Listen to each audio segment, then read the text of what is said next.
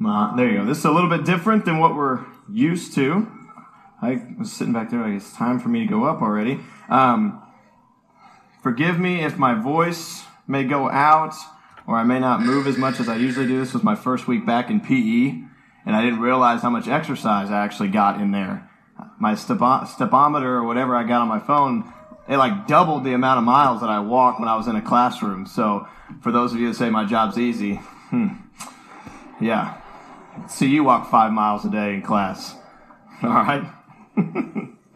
no, it's a, a, blessing to be back. But today, um, like I said, we're talking about the heart of worship. And, and kind of when I was going through this, it was kind of uh, the next continuing thing from what we uh, studied in Colossians 3, how we were going through in Colossians. In Colossians 3, uh, 16b, it's kind of the last part of Colossians 3. So if you want to turn there with me, Colossians 3. Colossians 3.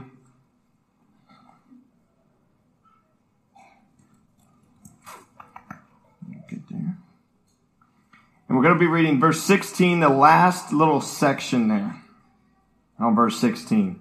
I'll just go ahead and read the whole verse. It says, Let the word of Christ dwell in you richly, teaching and admonishing one another in all wisdom, singing psalms and hymns and spiritual songs with thankfulness in your hearts to God.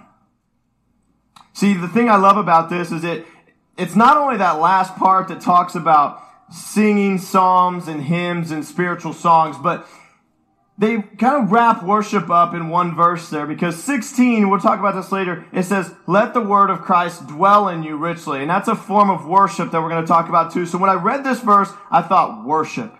Let's talk about worship. You know, in every church service that you go to, it, it, it's always different. Every church service you go to is going to be different. May have the same uh, kind of same schedule, or maybe they have singing in a, a verse, and a, a sermon, and different things like that. But they all do it different. But at the same time, as different as church services are from church to church, there is always one constant, and that is they always do some form of worship. They always do some form of worship. If you look in your bulletins, if you look at the, the, the kind of the schedule or our uh, itinerary for each Sunday, notice that it, we worship in so many different ways and we put that in there. You know, it's not just giving an offering. It's not just singing songs. It's not just giving a sermon, but all of them have some form of worship in there. We worship in prayer during our service. We worship in giving. We worship in singing. We worship in hearing. We worship even in our fellowship with one another during our greeting of friends. And I don't know if you really thought of it that way before, but all of those are different aspects of worship. And it's no secret that a church service should have worship within it. Because see, worship is something that believers just do. It's something that believers just do. See, worship is something that is evident in every aspect of our lives as believers.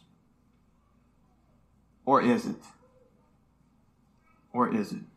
See, today we're going to look at what is worship. How do we worship and why do we worship?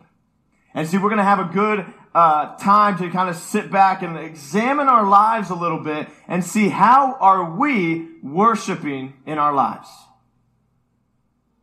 Are we doing a good job of it? Are we not doing a good job of it? Are we doing it at all? So this could be a very step on your toes type of sermon because when I was going through that this week, I was convicted.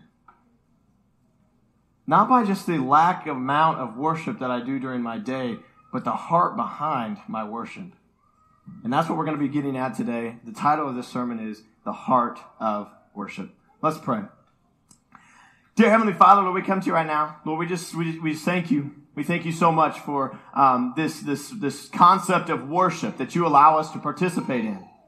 Lord, I pray that as we go through the scriptures today, that Lord, we are beyond blessed by what you have for us in the scriptures based on worship. And Lord, I pray that as we read these verses and we, and we dive into what is worship, Lord, I pray that we can understand how to worship. Lord, we understand what worship exactly is, and Lord, we understand the reason behind why we worship. Lord, right now I just pray that you fill me with your spirit, Father God, to deliver a message from you this morning, that it may pierce the hearts of those who hear. Lord, we thank you and we love you. In your heavenly name we pray. Amen.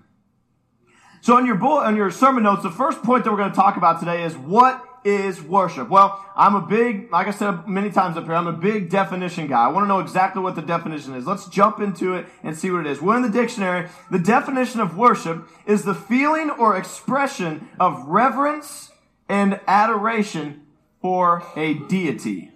For a deity. Alright, so think of this in concept to Christian, our Christian walk. What is worship? Well, it is adoration and reference, expressing that towards God. That is what worship is. I love the two words that they use here, reference and adoration. So, of course, I looked up what those two words mean. Well, reference is having a deep respect for something and adoration is having a deep love for something. So in worship, there's two aspects of it. There's two aspects. There's a respect factor that we have towards God, and there's a love factor that we have towards God. We respect God in worship, and we also love God in worship. And sometimes I don't know if those two things always go hand in hand. See, respect and love. Sometimes we think of respect as maybe a, a, a, fear type of thing towards us.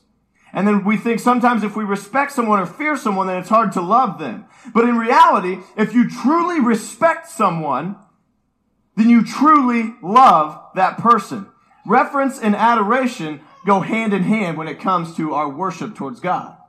Because we are told in scriptures to fear God because of how mighty and powerful and awesome he is. There's a reverence there. But then at the same time, it tells us in scriptures that we are to love God with all of our heart, soul, mind, and strength. So having both of those in relation to worship is key. See, Psalm 95, 6 says, Oh, come, let us worship and bow down. Let us kneel before the Lord our Maker. I love this verse because when you're talking about bowing down, I always think about in the movies whenever, uh, uh, cartoons or wherever, whenever uh, a character sees a king, what do they do? Automatically, they get down on their hands and knees and they start just bowing down. And they do that out of respect for the leader. And anytime a leader goes by, they may step down and take a knee. That is respect. But at the same time, if you look here, it says, come let us worship our Lord. And they're worshiping him because they are so in love with him. They're so madly in love. They are so madly in love. See, we don't kneel down to God or bow down to God because we know that that's all that's what you're supposed to do. See, in, in, uh, back in the in the times where they had kings and, and queens and rulers of those times, if they never belt, bowed down to the to the ruler, then what would happen? They'd be axed. I mean, they'd be they'd be gone. But see, the reference that we bow down into God is a reference of respect. We bow down because we reverend the mighty and powerful leader that we worship. And out of that, we have love. See, my thing is today that we need to understand is worship is so, it's so much more than just singing songs. See, worship, there are many different forms of worship. Now, this is the part of the service where I go straight to Facebook. Because this uh, week, I posted a couple of different questions on Facebook. And I love the response of Facebook because um, you can text, you can do all these other things. But if you put something on Facebook, you're going to get a response. Uh, all the time you're going to get a response. And so I did, and I got several different responses. Well, the first question I posed to people are, is, what is worship? What is worship? Well, I heard all sorts of different things. I heard the worship is loving God, surrendering to God, um, your moments with God, obeying God's word, putting effort to honor and glorify God, giving God honor and glory, recognizing Him as your Lord, daily commune with God, uh, different ways, praying, singing, etc., um, worship, devotion, feeling, reverence. I'm telling you what, guys, when I read these answers of what you, a lot of you in here were answering towards what is worship, and you hit the nail right on the head. You hit the nail so far on the head that I thought, well, you know what? We don't need to talk about this because these guys already know it. But it's, it, it was so encouraging to hear the responses that I got because you guys are so dead on with what worship is, with what worship is. And I'll get back into it here in a second on my other question, but what is worship? See, worship in God, worshiping God is done in a daily life of a Christian. If the worship is done correctly. See, worshiping God is not something that we only do when we come here on Sunday morning, but worshiping God, living a life of worship means everywhere you go, you are worshiping God in whatever you are doing. Whatever you are doing, you are worshiping God. See, understand what worshiping is, is done, understanding that worshiping God is done by making everything about Him and not about you. Alright? So that's going to be our key phrase here today because if we start understanding that worship is about God and not about you, then we can get to back to the heart of worship. See, we have been so skewed of what worship is when we, because, because a lot of times we make worship about ourselves. We want it to fit this particular criteria. We want it to look like this. We want to do it this time. But no, worship to God is worship to God. It's not worshiping to God under my conditions. When we start making worship about God, we come right into what Christ is talking about in Matthew 15. If you want to turn there with me, Matthew 15. This is a great example of what happens when we worship God and it's about us and not about Him. Matthew 15, we're going to read verses 8 through 9. Matthew 15, verses 8 through 9.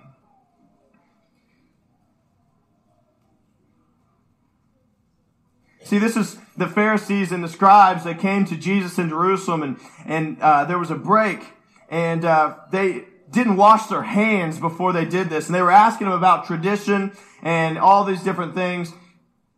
And then he said, um, in verse 5 it says, But you say, if anyone tells their father or mother what you would have gained from me given, what from me is given to God, he need not honor his father. So for the sake of your traditions, you have made void the word of God. You hypocrites, well did Isaiah prophesy for you when he said, so they're trying to worship through understanding the law and going through exactly what those words tell them. But listen to what Christ says about their worship. Listen to what Christ says about their worship. He says, these people that do this, these people that do this by honoring the law, by trying to live out the law as best as they can, these people honor me with their lips, but their heart is far from me. See, so these people, what they're doing, it's not wrong.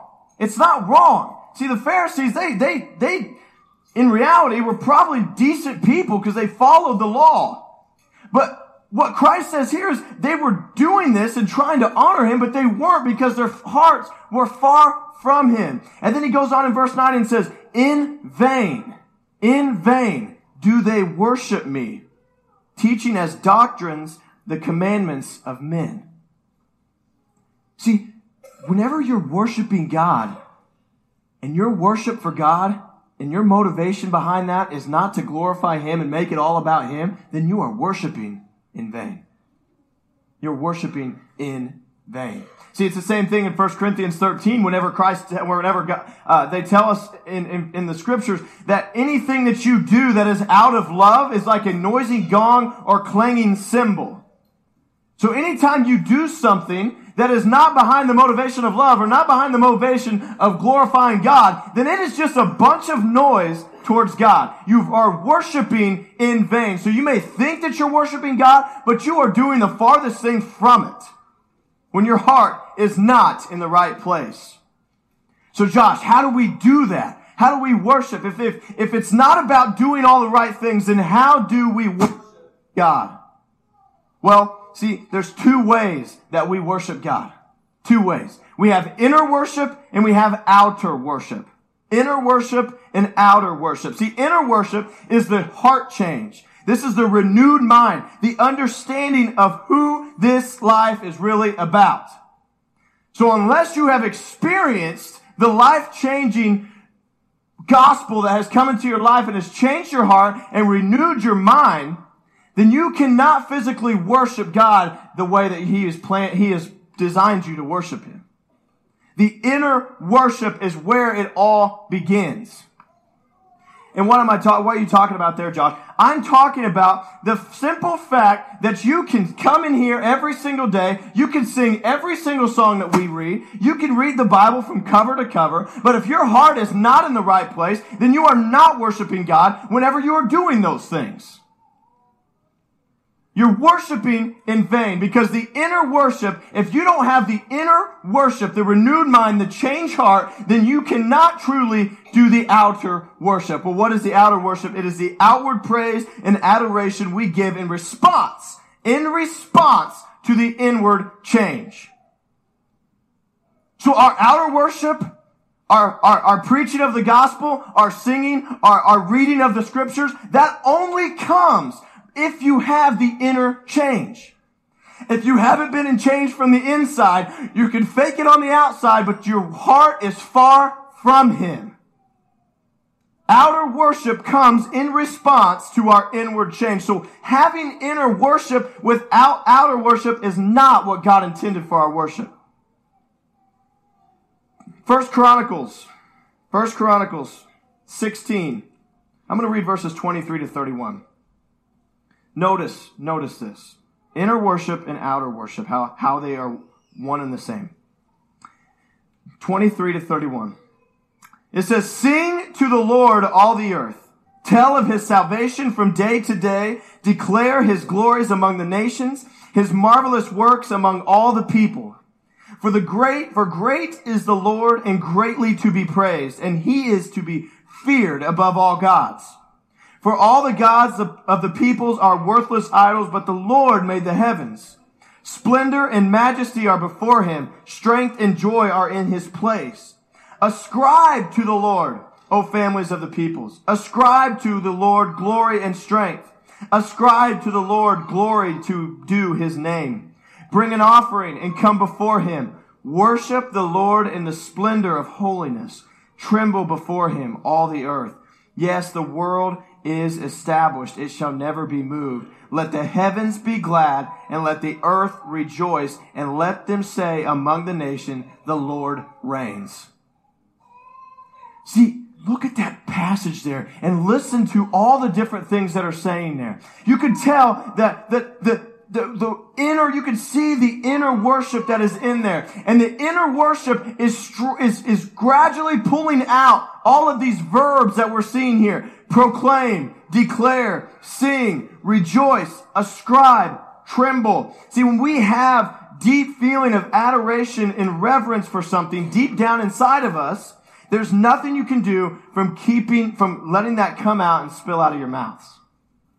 Out of the abundance of the heart, the mouth speaks. See, when you fill yourself so much with adoration and reverence towards something, that is what's going to come out of your mouth. Example. It's no secret here, and I bring this up all the time, but it's no secret here, but it was very relevant this week. It's no secret here that I am a very avid fan of a certain athlete. Okay? And because I'm an avid fan of this certain athlete, in my, in here, I, I have great respect for this guy. I, I, I think he's one of the greatest players to ever play the game. I, I, I love watching him play. Um, you can ask my wife if a game is on that he's playing in. I'm sitting down, I'm watching the TV. And what happens is a lot of times when I have this in me, I can't help but speak it out. See, I have so much love. That's a weird word to use. Okay. But I have this obsession, that's probably a better word. I have this obsession with LeBron. I do. And, and I love watching him play. And, I, and the problem is though, whenever I hear somebody talking bad about him, or bashing him, which is mostly everybody in this congregation, I can't help but say something. I can't help but say something. Or I can't help but tweet something about LeBron. And then I get my responses that are not very nice, but whatever. But see, I have this, this, this adoration, this obsession with this, this basketball player. So it's just naturally going to come out of me that I, that I defend him, that I say things about him, that I try to find a way to bring him into every sermon that I think I ever preach. Okay? It, it's just, it just happens. And the thing is, it's the same thing when we fill our hearts with the knowledge and the praise and the glory and the love that comes from our Lord, if we are filling our hearts with that all the time, people, I'm here to tell you right now, you won't be able to keep your mouth shut. You won't have those moments where you come face to face with somebody and you don't bring up the love and the reverence and the adoration that you have for our Lord and Savior. Because it fills up so much that it just bubbles out. So fill your hearts with that inner worship. And then having outer worship without inner worship is not what God intended for our worship at all either.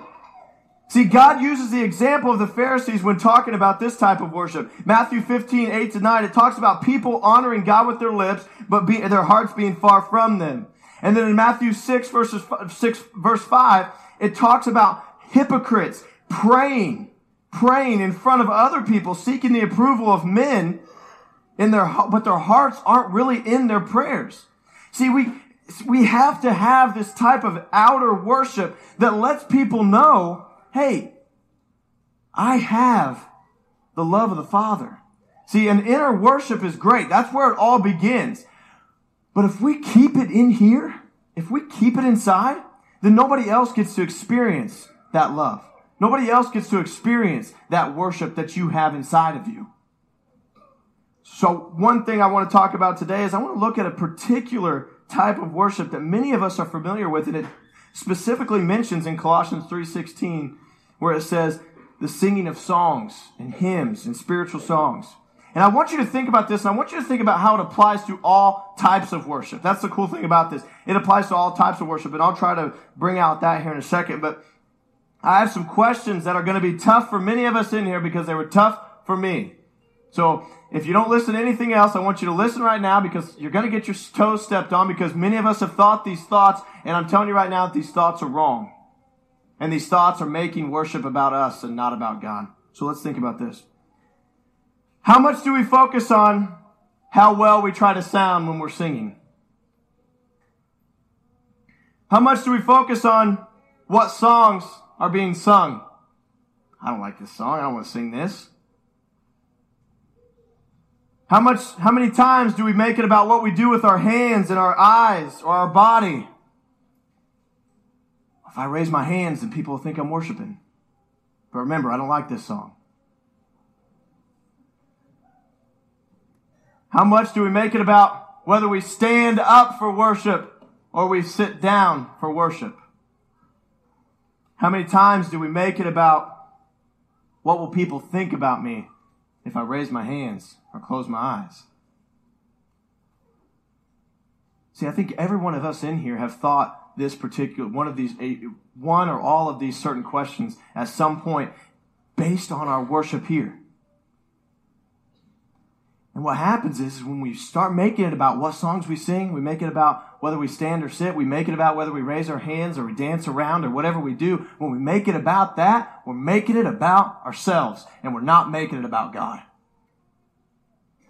And then guess what ends up happening? We sit there, we sit there and we're like, I don't like this song, but I'm going to sing it. And our hearts are far from Him. See, we worship in vain.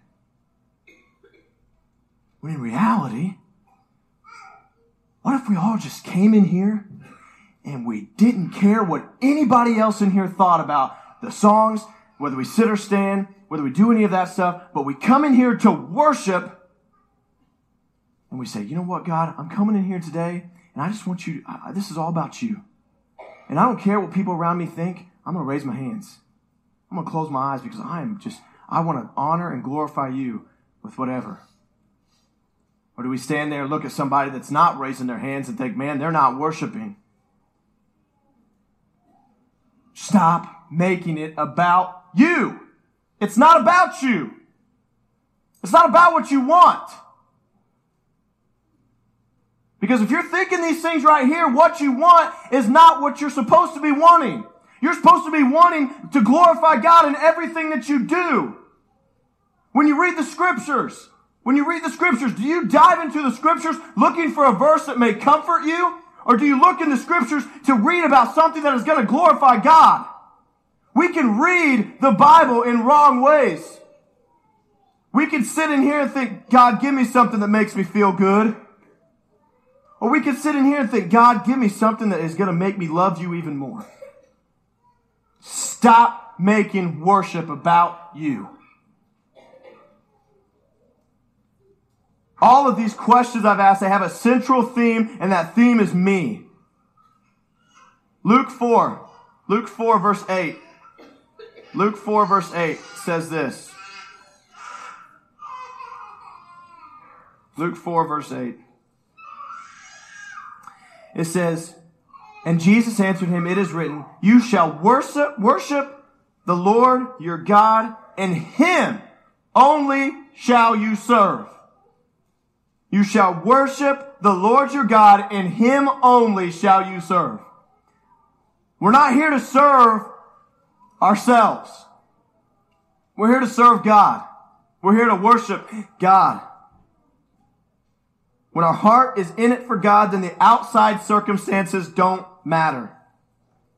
Is it wrong to have preferences on songs? Is it wrong to have a preference on how to raise your hand or close your eyes or sit or stand? Is it wrong to have preferences? Absolutely not. But when you make it about what you want and not about God, then we start to find ourselves and not truly worshiping. So the last part is why do we worship? Josh, okay, you told us how. Now, why do we do it? Why do we do it? Well, here's the thing. If we don't understand why we do it, then we can't ever accomplish how we do it. If we don't understand why, we can't accomplish how. The last part of verse 16 says, with thankfulness in our hearts towards God. With thankfulness in our hearts towards God. A couple more questions for you. When you dive into your Bible during the day, do you do it with a heart of thankfulness? When you bow your head in prayer to God, do you do it with a heart of thankfulness? When you're belting out the words in your car from K-Love, are you doing it in a heart of thankfulness? When you're leaving, when you're living every day here on earth, are you doing it with a heart of thankfulness? See, thankfulness is the driving force behind the reason why we worship. We worship because we are thankful. Because we are thankful is why we worship. 1 Thessalonians 5:18 says, "Give thanks in all circumstances, for this is the will of God in Christ Jesus for you." It's the will of the Father that you be thankful. And if it's the will of the Father for us to be thankful, then it is the will of the Father for us to worship Him. Thankfulness in our hearts. See, we become very thankful people when we truly understand the magnitude of how much God has actually done in our lives and the degree of difficulty that it was to send his one and only son down here on earth to die on a cross for us so that we may pay the penalty of our sins. And no longer do we have to face the penalty of death. I did the gravesite service for Delbert Stahl's funeral the other day, and as I was looking in um, the scriptures of what I wanted to talk about in death, and we talk about death, and it, it, it talks about in Corinthians, it says, Oh, death, where is your sting? See, I don't think we ever kind of fully grasp that because we think of death, when it says that death, where is your sting, and then it talks about death, um, the wages of sin is death. Well, I think when we think of that death, we start to think of it in a human term. And we start to think of, oh, our life ending here on earth. And we think about death as being the worst possible thing that can happen to us here on earth, right? Am I right? Earthly death is, we, fear it. It's, it's the worst things that can happen to us on earth is when we die. Think of it in the degree of what they mean by in the Bible. The wages of sin is death. Death, where's your sting? What death are they talking about there? That specific death is not talking about the death that we are going to suffer here on earth, but that death goes far greater than what we can ever imagine because that death is eternity in hell. So whenever we sin, the wages of that sin is hell. That's eternal death.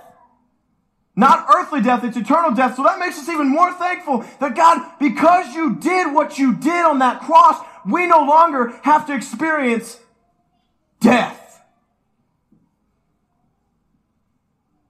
If that doesn't just make you overjoyed with thankfulness, just an outpouring of thankfulness that He does not make us go through that, I don't know if you've been changed by the gospel yet. Because that should just bring joy and thankfulness to your hearts more than anything. And we also worship because ultimately that's what we were designed to do. That's exactly what we were designed to do. John 4 21 to 4 says this.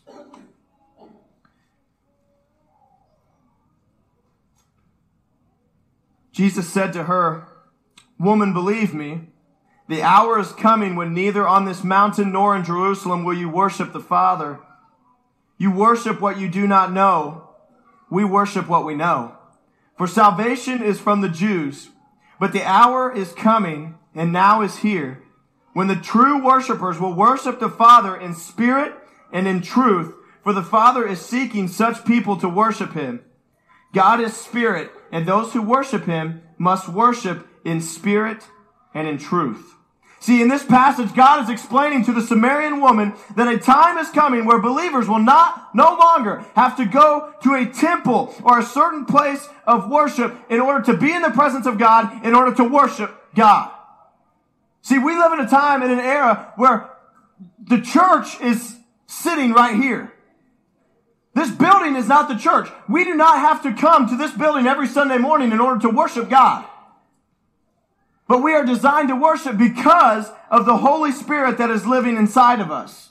The presence of God is living inside of us. So every, just think of yourself as a living temple because everywhere you go, you are in the presence of God because the Holy Spirit dwells within you. So if you're living with the presence of God inside of you, then now you can worship at any time, any place, anywhere. Does that not sound like we were designed to worship? Why would he give us access to worship whenever we wanted to if we weren't designed to do it? See, the Holy Spirit within us gives us the ability and the, ultimately steers us towards worship because since it's, because since it is living within us, it becomes who we are. Worshippers. I want to close with this John Piper quote on worship And this is what John Piper says about worship. He says, The inner essence of worship is to know God truly and then respond from the heart to that knowledge by valuing God, treasuring God, prizing God, enjoying God, being satisfied with God above all earthly things. And then that deep, restful, joyful satisfaction in God overflows in demonstrable acts of praise from the lips and demonstrable acts of love in serving others for the sake of Christ. So the inner worship within us spurns forth the outer worship in what we do.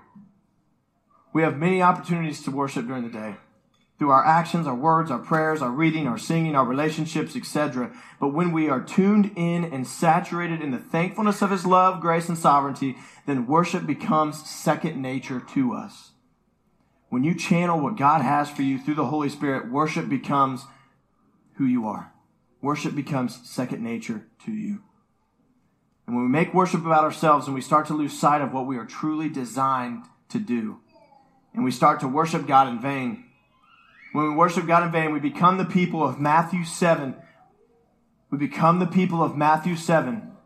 When God looks upon us and he will say, Depart from me, I never knew you because we are worshiping in vain and our heart is not in it.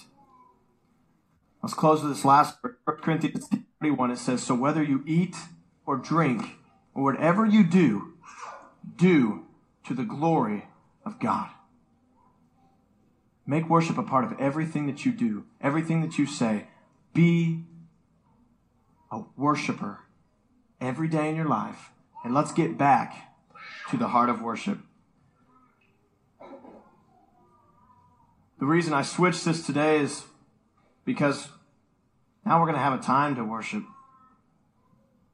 We're going to have a time to sing praises to God. We're going to have a time to, you know, I'm going to give us, I'm going to give us a, a little bit before the worship team comes up or while the worship team's coming up. I'm going to give us a little quiet time to kind of examine our hearts, to kind of step back and try to figure out where we are in our worship with God. Are we making it about ourselves? Are we not worshiping as much as we probably should? Are we not living a life of worship that comes out of thankfulness because of what He did on the cross for us? And I want us now to start getting into an attitude of worship. And what do you mean by attitude of worship, Josh? I, I mean, let's forget about who's sitting to our left. Let's forget about who's sitting to our right. And let's truly come to church today to focus on God. So, Misty, if you want to play something in the background, just, we're just going to take a moment. I'm going to give you some time just to examine yourself.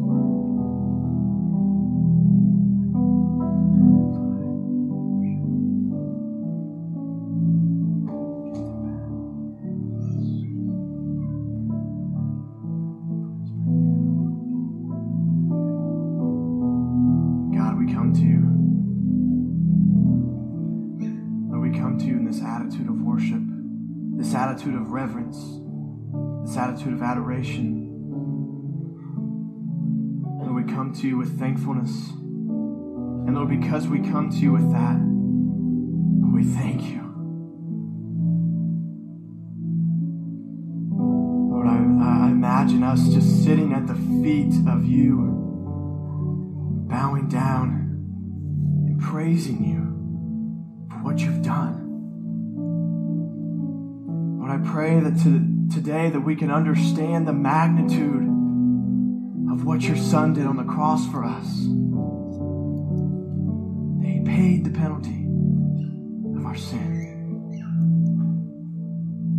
Lord, I pray that here in a second as we as we go into praise and worship time, that we come with this heart. Lord, I pray that we, we forget the distractions of what's going on around us we forget about our phones. We forget about what we're doing for lunch. We forget about what happened last night. We forget about what's coming this week. But Lord, we focus solely on you today. And we give our hearts to you. Lord, let that be our prayer, not just for today, but for our entire lives. That we get back to the heart of worship it's all about you.